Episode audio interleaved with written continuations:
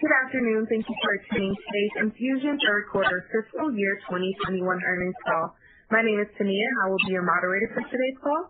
All lines will be muted during the presentation portion of the call with an opportunity for questions and answers at the end. If you would like to ask a question, please press star one on your telephone keypad. I would now like to pass the conference over to our host, Brian Murphy. Please go ahead. Good afternoon, and welcome to Enfusion's third quarter earnings call.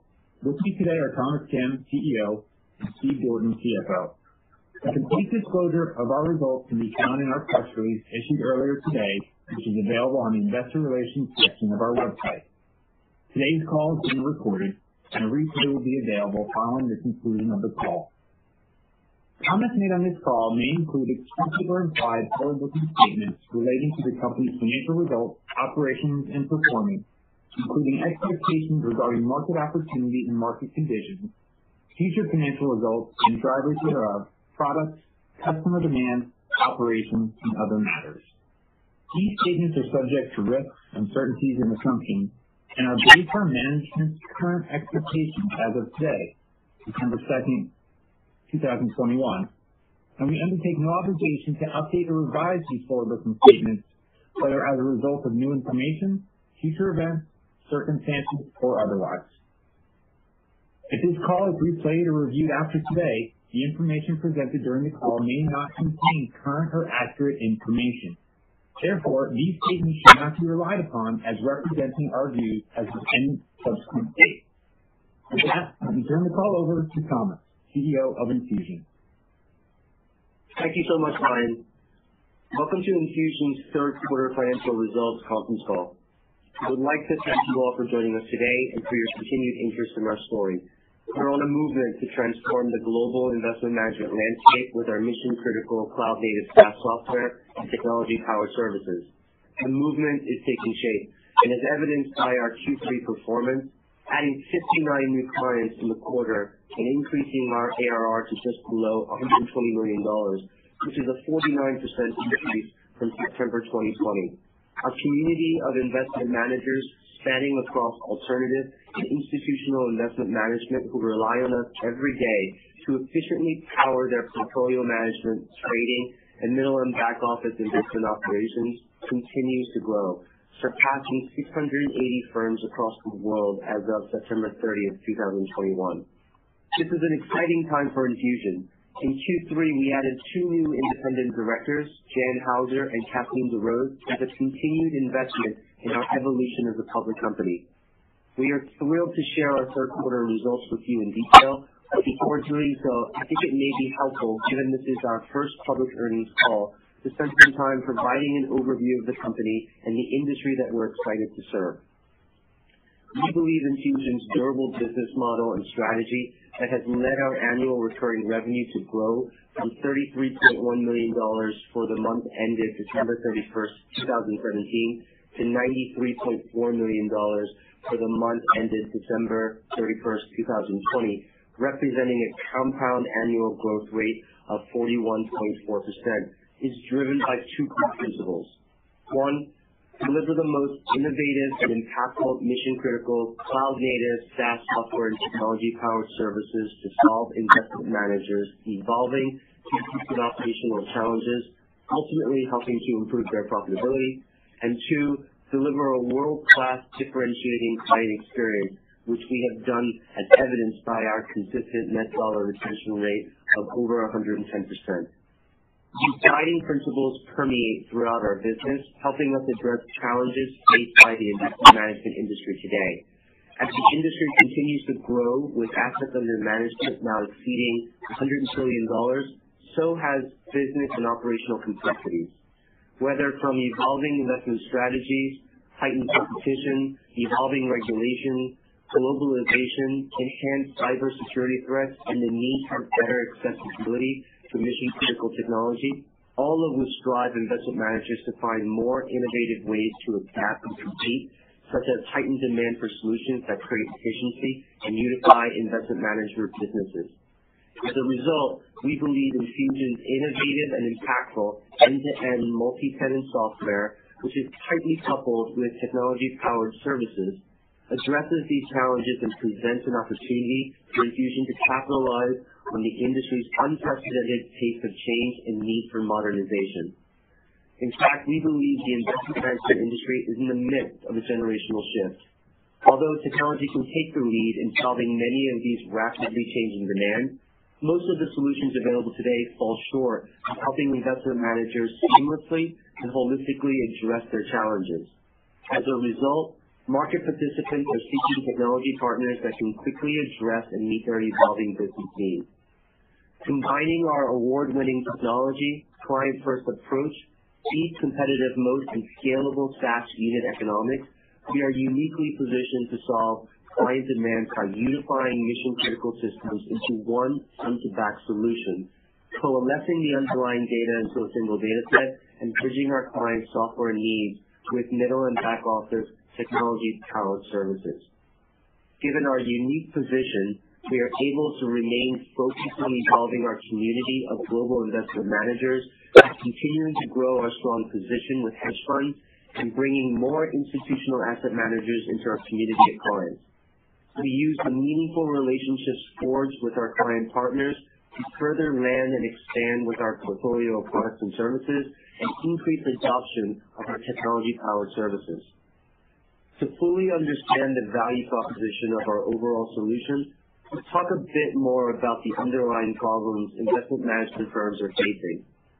The majority of solutions available to investment managers today are pieced together as a patchwork of task-specific point solutions provided by disparate vendors or a mismatch of internally developed solutions, legacy technology combined through acquisitions, or cost-prohibitive solutions accessible only to the largest investment managers.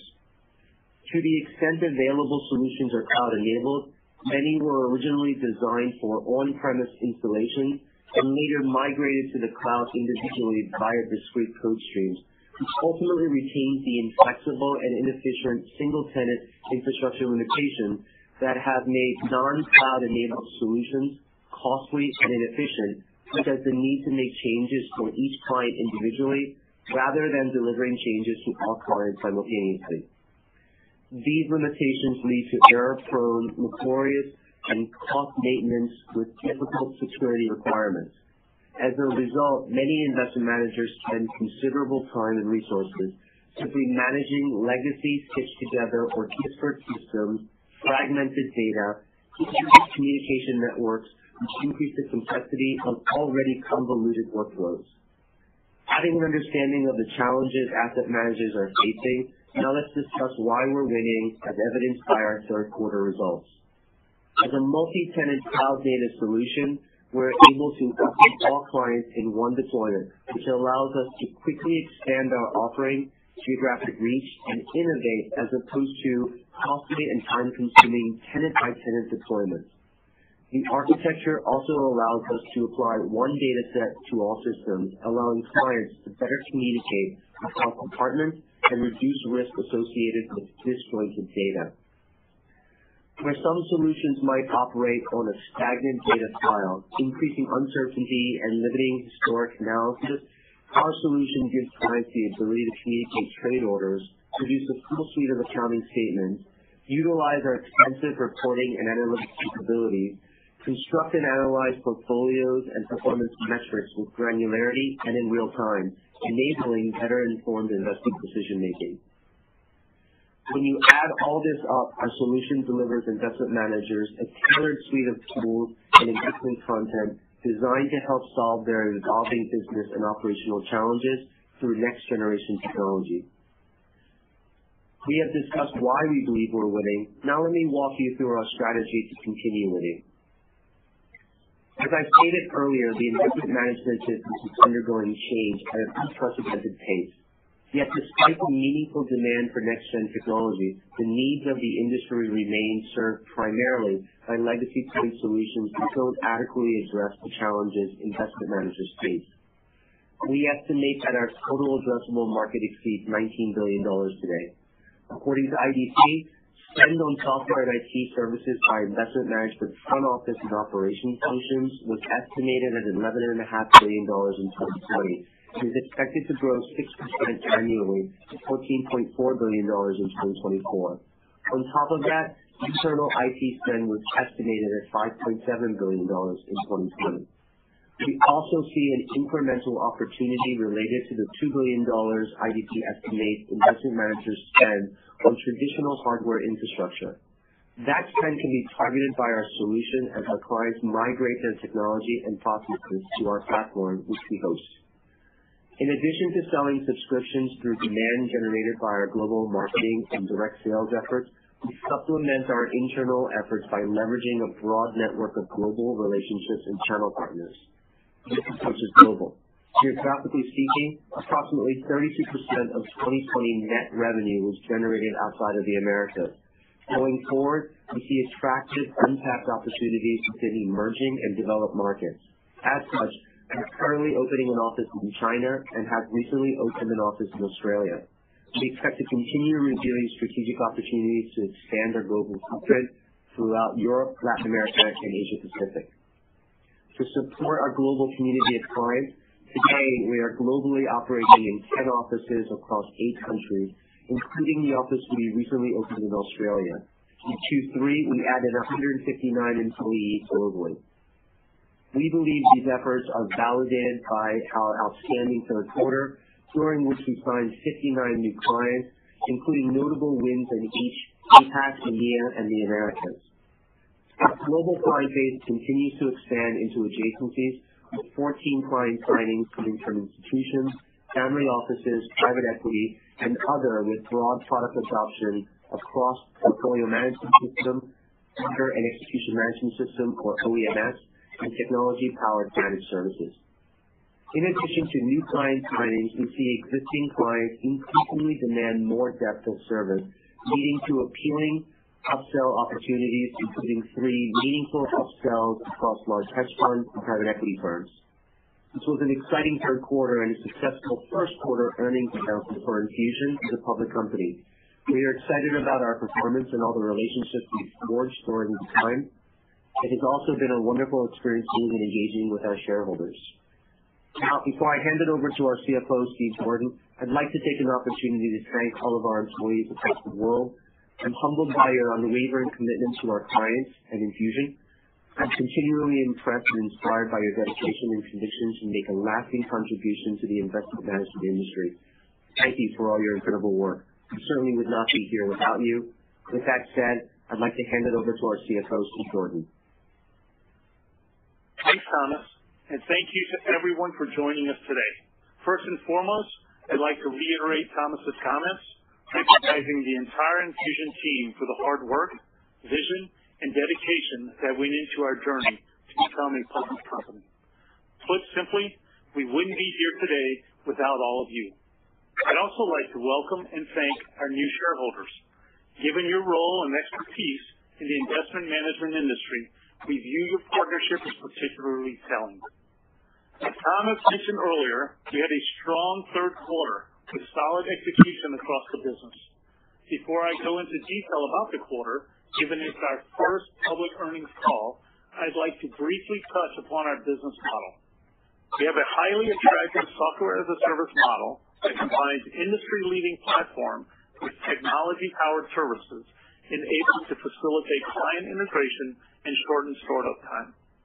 Our contract pricing is driven by a combination of cumulative users, number of solutions implemented, and utilization of our tech-powered services. Our customer contracts are typically structured as 12-month evergreen agreements that can be canceled with a 30-day notice. The vast majority of our total revenue is recurring, between 98 and 99% for the past two fiscal years, which provides high visibility into future performance due to our strong value proposition, differentiated solution, and client success model. Now let's turn to third quarter results. Total revenue in the third quarter was 29.045 million, up 46.8% year-over-year. Recurring revenue was 29.026 million, up 49.2% year-over-year. Our growth was driven by a combination of new logo wins and healthy customer expansion activity.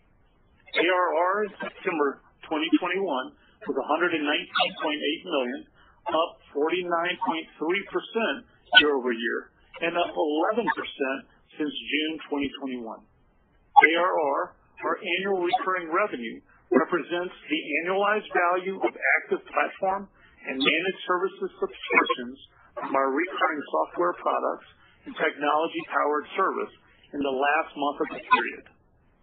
Our ability to upsell to our existing customers continues to drive strong net dollar retention, excluding involuntary churn, which was 125.9% in the third quarter, compared to 122.4% last quarter and 110% in the year ago period. Net dollar retention, including involuntary churn, was 122% compared to 117.9% last quarter and 104% in Q3 2020. This metric will vary from quarter to quarter, but we have continued to see strong momentum within our existing customer base, and we continue to upsell our products successfully. As we look into the fourth quarter, we expect this metric to decline by mid- to high-single digits on a percentage points basis as the anniversary of our 2020 OEMS price increase implemented in November and December of last year rolls off. It's worth noting that we are particularly pleased with our ARR and the number of new clients added in the quarter, which we believe is indicative of the increasing importance of our end-to-end solution in the industry. During Q3, we signed 59 new clients, which marked another strong quarter. We expect this trend to continue as we broaden our reach into more regions and client segments with a strong product offering. We are proud to say that the addition of 59 new clients brings us up to a total of 686 clients in total as of September 30. Third quarter gross margin is strong but is lower than past periods as we continue to invest and scale our operations. In Q3, gross margin was 72.1%.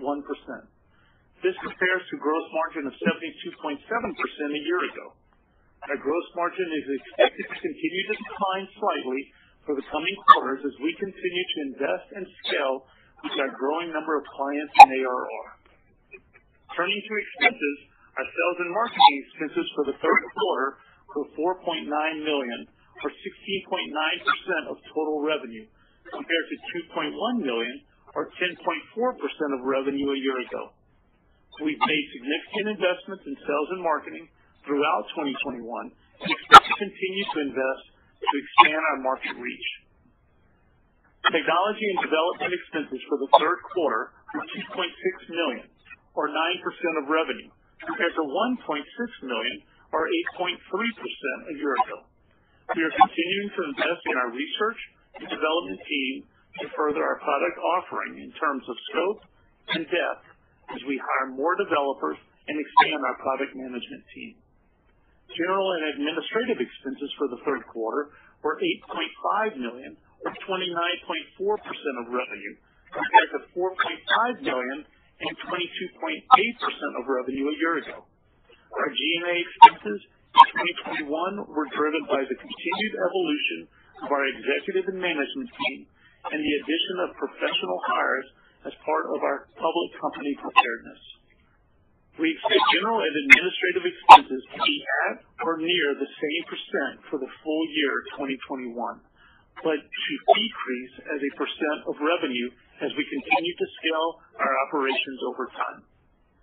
Income from operations was 4.9 million for the quarter, or 16.9% of revenue, compared to 6.2 million or 31.2% of revenue a year ago. Net income for the third quarter was 3.3 million or 11.3% of revenue, compared to $5.6 million and 28.2% of revenue a year ago. These results were driven by increased investment in the business, as I just mentioned, along with increased interest expense for the quarter of 1.5 million this year versus 0.4 million for a year ago. Turning to the balance sheet and cash flow statement. We ended the third quarter with 8.4 million in cash and cash equivalents and term debt outstanding of 98.75 million. In October, upon completion of the IPO, the outstanding term debt was fully paid down. Operating cash flow for the nine months ended September 30, 2021 was 5.5 million compared to 12.6 million a year ago. We have and will continue to invest in our sales and marketing functions with the goal of capturing market share as evidenced by our rapid growth in both revenue and ARR. Finally, let's turn to guidance. For the fourth quarter, we expect revenue to be $30 million-$30.5 million, and income from operations to be in the range of -$293 million to -$294 million, which will be composed primarily of stock-based compensation expense incurred in connection with our IPO. I will now turn it back over to Thomas for closing remarks. Thanks, Steve, and thank you everyone that has joined us today. We are proud of how we performed in Q3. The opportunity before us is massive, and we're just scratching the surface. Our platform has positioned us to capitalize on the generational shifts our clients are facing by providing them with innovative, technology-driven solutions that enable them to focus on what they do best. I'd like to close by reiterating my gratitude to our employees and partners, as well as the customers and communities that we serve for giving us this opportunity. Now let's turn it over to our operator for Q&A. Thank you. If you would like to ask a question, please press star followed by one on your telephone keypad. If for any reason you would like to remove that question, please press star followed by two. Again, to ask a question, press star one. As a reminder, if you are using a speakerphone, please remember to pick up your handset before asking your question. We will pause here briefly as questions are registered. The first question is from the line of James Faucette with Morgan Stanley. Your line is now open. Great. Thank you very much, and congratulations on a big few months in Enfusion's uh, business evolution and history. Um, I'm wondering if you can talk a little bit, and I think you mentioned this in some of the prepared remarks, but just kind of revisit and expand on what the proportion of new client bookings in the quarter are coming from conversion versus launches and kind of what that sales cycle is looking like, particularly now that you've um, gone through the IPO process and maybe expanded the awareness of Enfusion. That continues to grow. Well, one, thanks for the for your question. Um but as we go into further into the year, we continue to see a majority of our new clients are coming in are conversions versus launches. And so, you know, again, as we were going through the IPO process and everything else in 2019 and in 2020, we were seeing a majority were launches. And now as we're adding into 2021, we're continuing to see a majority of our new clients or more and more conversions. Thank you. Just to add to that, Ajay, um, what I would say is that our business continues to be high velocity across the alts and the institutional segment. And so our sales cycle continues to be accelerated as a result of what the cloud-native SaaS technology has to offer. And so we're continuing to see accelerated uh sales opportunities effectively being found in the quarter, landed in the quarter, and implemented in that same quarter across our segments. Um and we expect that to continue uh as we as we continue on our with our journey.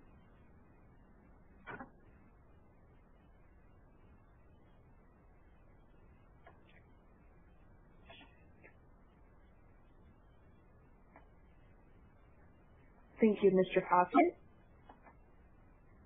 The next question is from the line of Gabriela Borges with Goldman Sachs. Your line is now open. Great. Thank you. And I'll echo my congratulations on a really nice quarter and very successful IPO. Um, coming back to TK, the comments you were making on the demand that you're seeing, I'd love if you could compare and contrast for us any nuances in what you're seeing in the pipeline now versus maybe a year ago. Thank you. Hi, Gabriela. Um, what I would say is that the pipeline continues to be strong. Uh, we're seeing an increased level of institutions um, entering into the pipeline and evolving nicely. Uh, we're also continuing to see uh, increases in adjacencies within all of our segments, whether that be within the alts uh or the institutions. Um and it's continuing to play out the way that it can it it has uh over the course of the past uh couple of years. We expect that to continue. And so just to give you a little bit more color on some of those uh adjacencies. Though we are strong and um and continue to get stronger in the hedge funds, we are starting to see more private equity firms enter into our pipeline as well as uh family offices. On the institution side, we continue to see the traditional asset managers, the mutual funds, um entering into the fray, and the pipeline continues to be strong on all those parameters. Maybe just one follow-up on the hedge fund piece of this in particular. Could you give us an update on some of the progress you're seeing with expanding into larger hedge funds? Same thing. Uh, you know, as the broader market understands or gets to understand more and more what the power of a front-to-back solution, really integrated as one solution and accessible uh, through the data as cleanly as we make it available. Uh, I think that the the reality of the benefits of that are starting to continue to cascade into larger and larger firms, which is the reason why we're also seeing our client base become bigger in the conversion space. And so, you know, as we are seeing increased activity within the institutions, we are seeing equally uh, you know, the increased activity within larger hedge funds. We expect that to continue, um, as I mentioned earlier, uh, as we continue to step through this. Appreciate the color. Thank you. Thank you, Ms. Borges. The next line is from Kevin McVeigh with Credit Suisse. Your line is now open. Great. Thanks so much. Let me add my congratulations as well to a really nice outcome. Hey, I wonder if you could unpack uh, the revenue growth, just uh, maybe directionally, how much was new logos versus upsell existing clients? Um, I wanted to start there, and then even within the ARR, obviously just a super super outcome uh, in terms of where ARR came in relative to what we had modeled. Maybe just talk around that as well. Yeah. If I could, I'll start with the the number of new logos added during Q3 was 59 new clients. So those are new firms to Enfusion. And as you put that to the uh you know, the number of new clients that we added in Q1 and Q2, it comes out to be 165 new clients that we've added. And then as you look at our net dollar retention, as you look at the upsell and the opportunity across the board, we are seeing higher adoption in Q3 versus where we were in June for all areas, including OEMS, managed services, market data, and uh and across the board. So in analytics. Super helpful. Just real quick, it looks like the growth on the revenue was super super strong. But any delta between the managed services and the subscriptions? Should we think about that that outpacing the managed services as a proxy for the platform subscription growth or any sensitivity around that? Obviously the managed services admittedly off lower base, so really really strong growth. Yeah. I mean, across the board, we're continuing to see higher adoption. As we're seeing new clients, we're also seeing them coming in and adopting at a higher rate, both OEMS and managed services uh, uh, across the board. And that's both with primarily with the new clients as they're coming on, but also we're seeing uh, higher adoption from our existing clients as well. Just to add to that a little bit a little bit more context.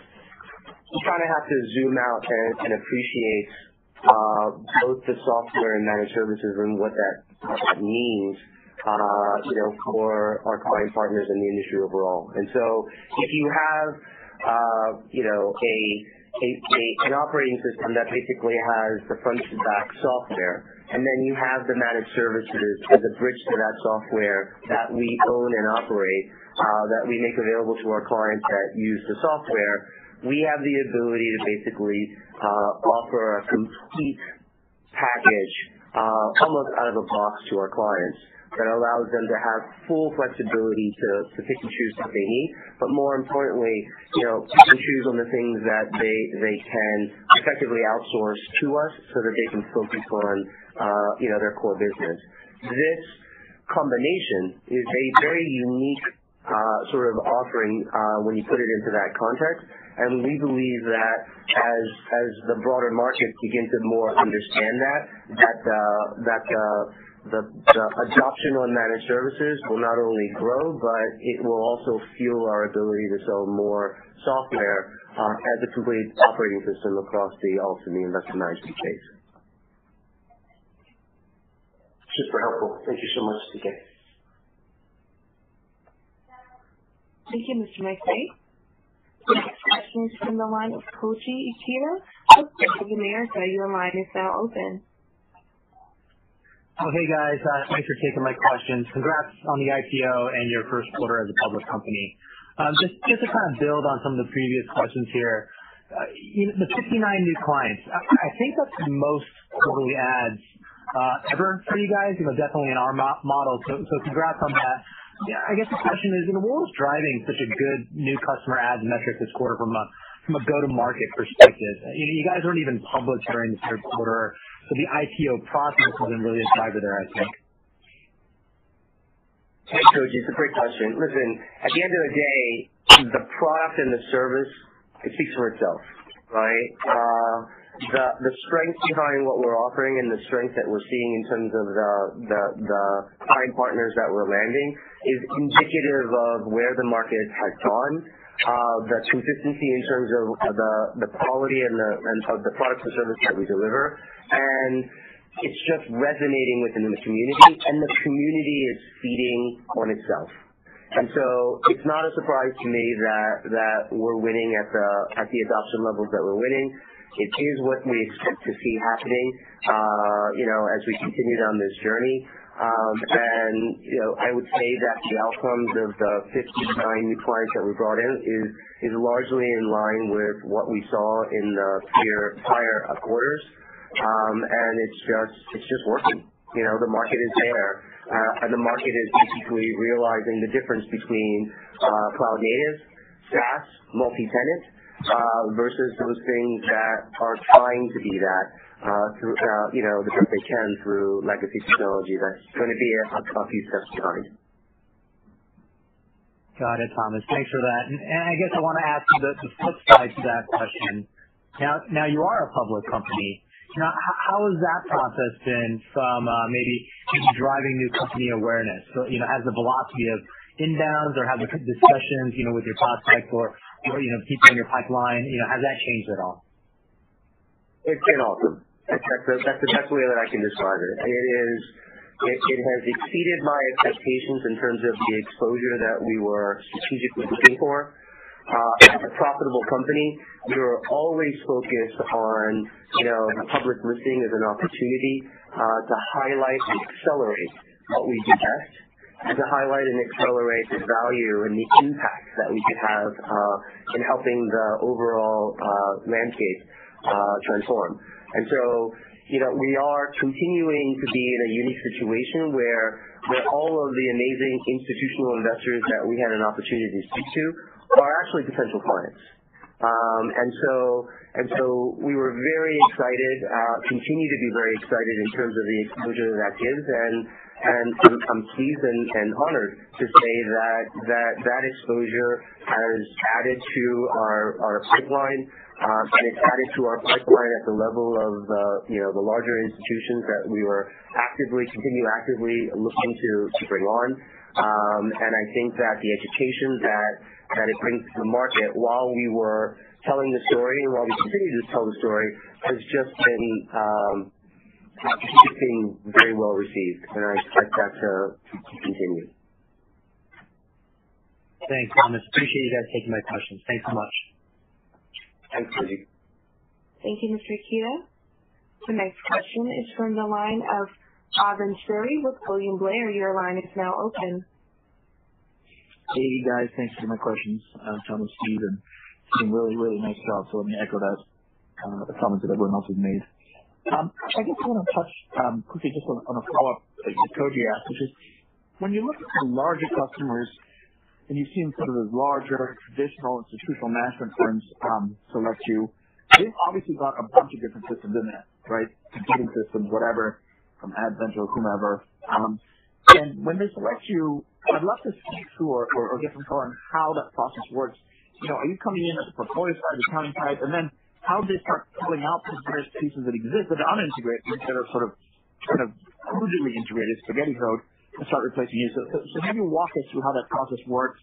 And are you seeing that accelerate? Are you seeing them say, "Okay, we should put this multi-tenant SaaS offering in as holistically faster," or is it still sort of piecemeal as they um, go through the various large-scale operations they have? That's a great question, Bhavan. I'll go backwards in. We are seeing it accelerate. We expect to continue to see it accelerate.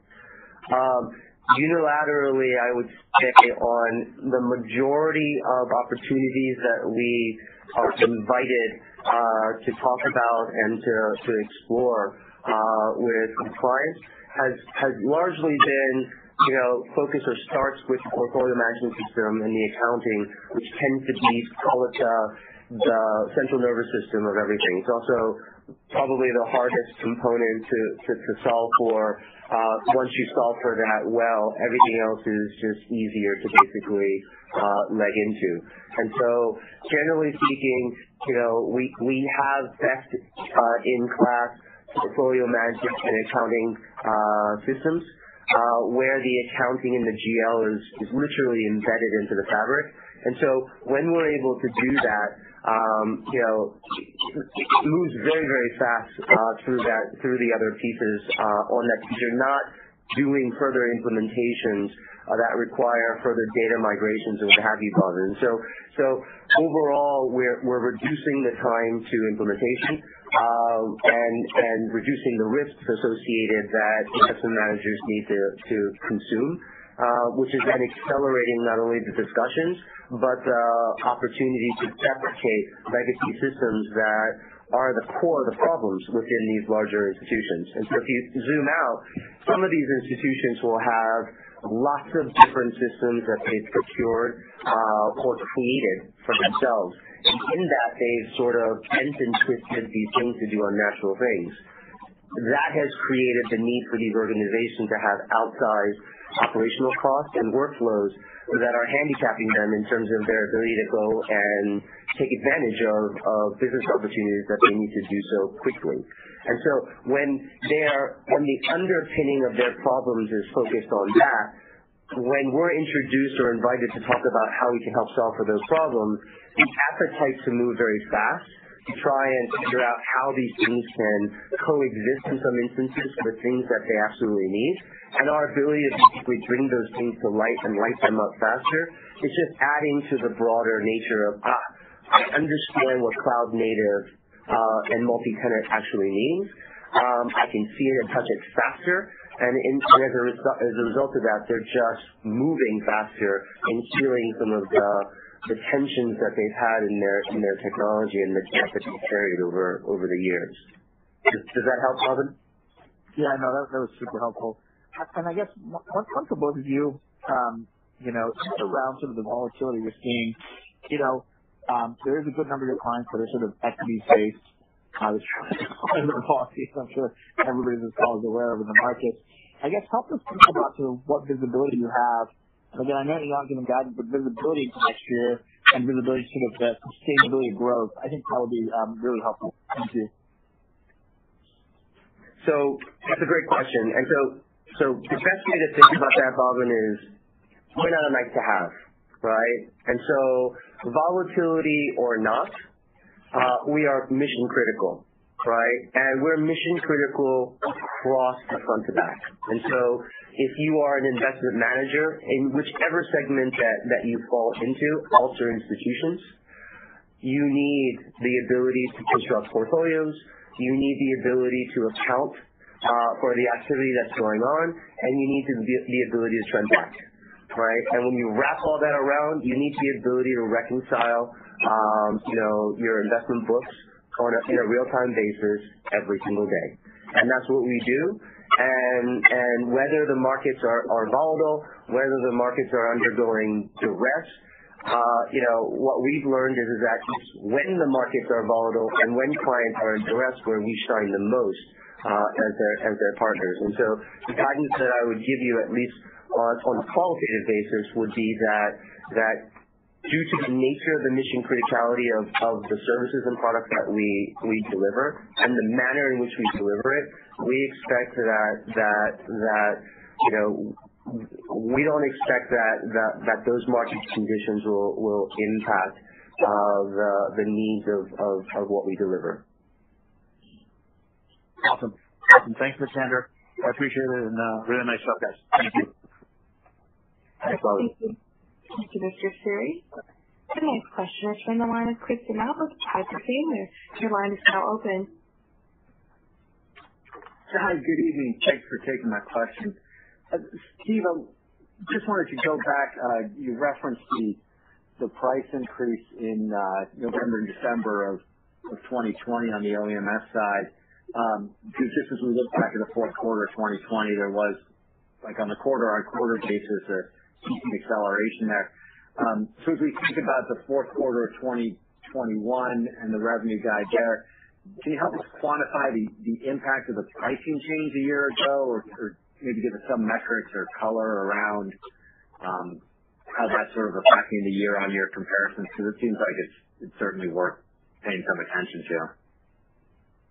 Yeah, for sure. And so um last year in Q4, we were able to put in a pricing increase that um that was around, you know, it did, to your point, increase our net dollar retention rate uh by around, let's call it 9 points or so. And that was done primarily for what we did was we um implemented a price increase only for the prime brokers. So it did not impact our end client. And we were able to do that within a matter of about six weeks in the months of November and December. And now we have continued to see the net dollar retention continue to grow quarter-over-quarter. But in Q4, we are going to see that price increase roll off. And so we will expect a slight decline as you look at our net dollar retention rate. Now, a couple of things to point out. One is, as we look at our price increases, we do have an annual price increase built into our contract. So as our clients get to their annual renewal, there is already a price increase that is, uh, you know, put in, right? Beyond that, we do think that there is some opportunity for other price increases in the future. And as we go through this, we will just make sure that that is, one, it will likely be tailored around specific products or specific modules as we go forward. Does that give you kind of the insight that you were looking for? Yeah, exactly. And you even got ahead of my second question on your philosophy on price increases, so appreciate that. Uh then just on the um on the expense side for um of the income statement, thinking about the, I think the 159 employees you added in the quarter, we've heard from some other firms out there that it is getting more competitive and expensive and, you know, there's inflation out there also in terms of hiring. Um is that something we should be thinking about going forward, particularly as you expand more in Asia and Australia and other geographies? Or are you sort of normal and steady state in terms of hiring and costs of new employees?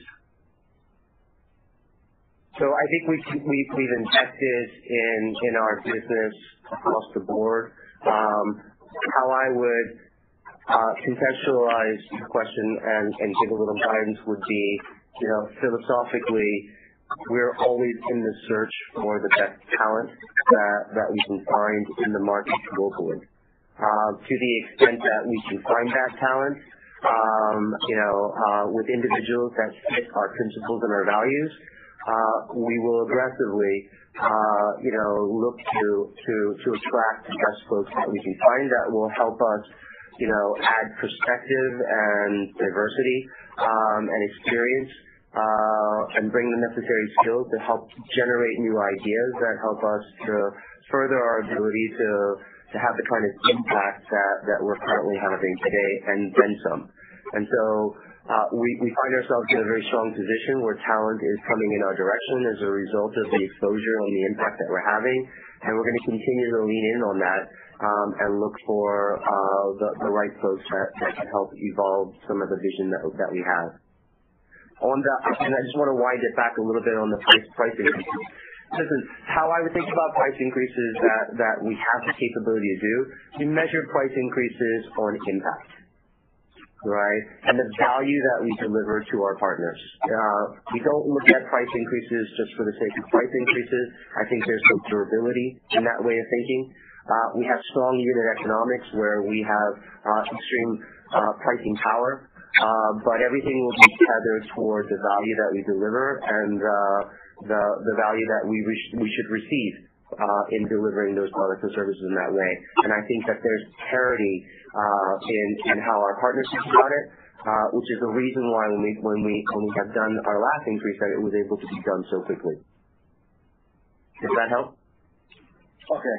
Yeah, yeah. Thanks. It certainly does, and I appreciate the follow-up on the the pricing philosophy. Thank you, Mr. Gilmer. The last question is from Parker Lane with Stifel. Your line is now open. Hi. Thanks for taking my question, and congrats on a very solid first quarter out of the gate. Uh, Thomas, there's a lot of different personas that are served by your platforms, different uh, solutions and modules. Who do you find the biggest advocate inside of the investment managers typically is to, um you know, push for a change of systems and move into the cloud? That's a great question, and that's the beauty of the front to back that we have to offer. And so if you zoom out just for a second, what our clients are trying to solve for is as their assets under management grow, they're looking for better profitability, right? What's happening, generally speaking, is that the profitability is not correlated uh, to the assets under management growth that they're seeing, and that's creating some level of challenges and duress. And so so when when when leadership in our clients' organizations are looking to solve problems at that most basic level, um, the nature of the front to back that we have to offer, the personas that are getting involved to make the decisions, first of all, it's diluting any one individual's ability to basically, you know, say yes or no, and it's spreading it across the organization, all the way from the CEO to the portfolio manager, the CIO, to the traders and even the ops people. Um, and so, you know, more times than not, as we come across, you know, being invited to to, to explain the value proposition that we offer, the personas are spread across the business and technology and and infrastructure. And in many ways, the the operations people and the finance people are are are are equally as passionate about pushing for uh for us as is the the the CIO or the trader. And so we're seeing a healthy dose of the personas being spread across. Um and we're we're actually quite excited about that because, you know, in doing that, we're seeing the impact that we're having throughout the investment management firm from front to back. Does that help? Yeah, great feedback there. Maybe one last one. Uh really solid net dollar retention here and very low churn. If we think about the reasons that those customers that churned decided to do so, um can you walk us through maybe the number one or two different, you know, solutions they're either moving towards or what the reason that they ultimately decided that they weren't getting enough value from Enfusion was? If I can real quick. So again, once again, the vast vast majority of any churn that we see is from involuntary. And so, um, you know, today, the involuntary is firms that are no longer investing, that are no longer in business, you know, so they're not using our platform. And so when you look at beyond the involuntary, it is extremely extremely low. Yeah. Got it. Thanks, Steve. Thank you, Mr. Lane. Again, to ask a question, press star one. There are no additional questions waiting at this time. I'll now pass the conference over to the presenters for any closing remarks. Thank you all for taking the time to speak with us. It was great to share our performance. Um, we look forward to having further conversations and uh, updates for you in the very near future. Have a wonderful evening. Thank you. That concludes the Enfusion third quarter fiscal year 2021 earnings call. Thank you for your participation. You may now disconnect your lines.